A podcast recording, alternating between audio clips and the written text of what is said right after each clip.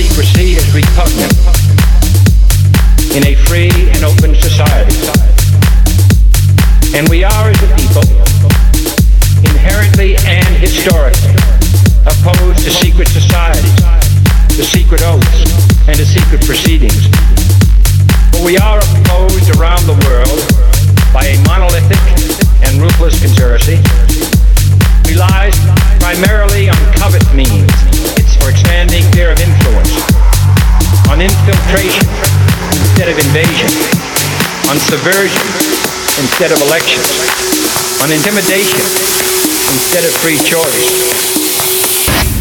free and independent. Ladies and gentlemen,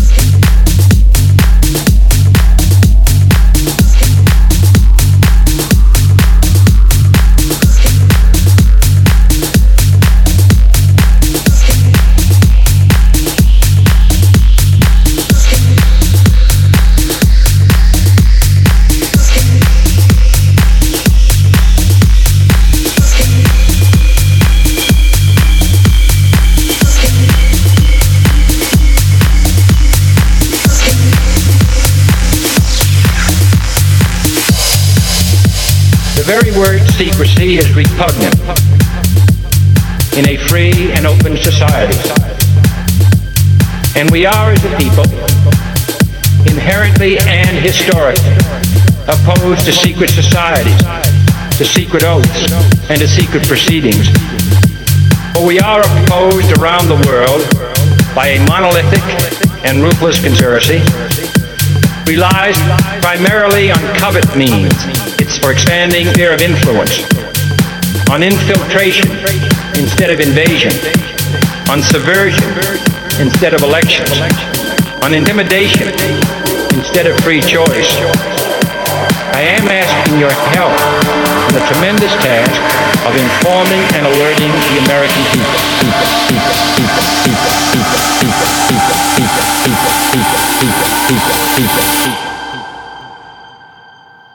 Ladies and gentlemen.